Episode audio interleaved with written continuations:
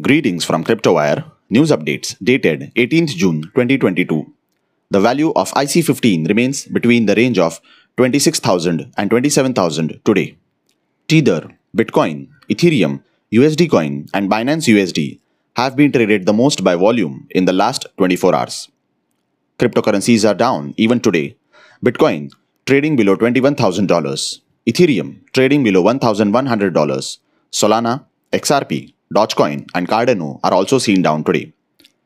Cryptocurrency firm Three Arrows Capital has confirmed that they suffered extreme losses in the recent market collapse and that they have hired legal and financial advisors to look into this matter.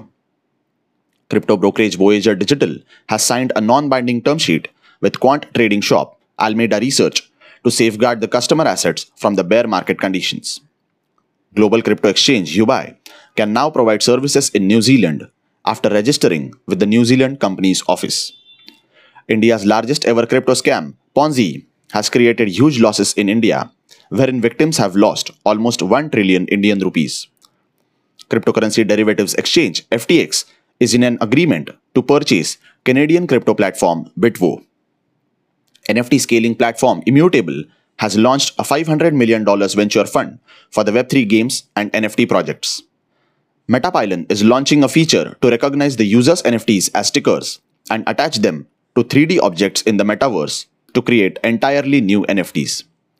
Russian government is establishing links with major players in the crypto mining industry despite staying skeptical about legalizing their crypto payments and trading.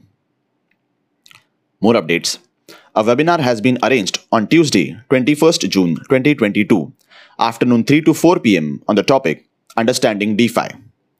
For more updates, do follow our Facebook, Instagram, Twitter, and YouTube pages of CryptoWire, social media ID at Real CryptoWire. Thank you.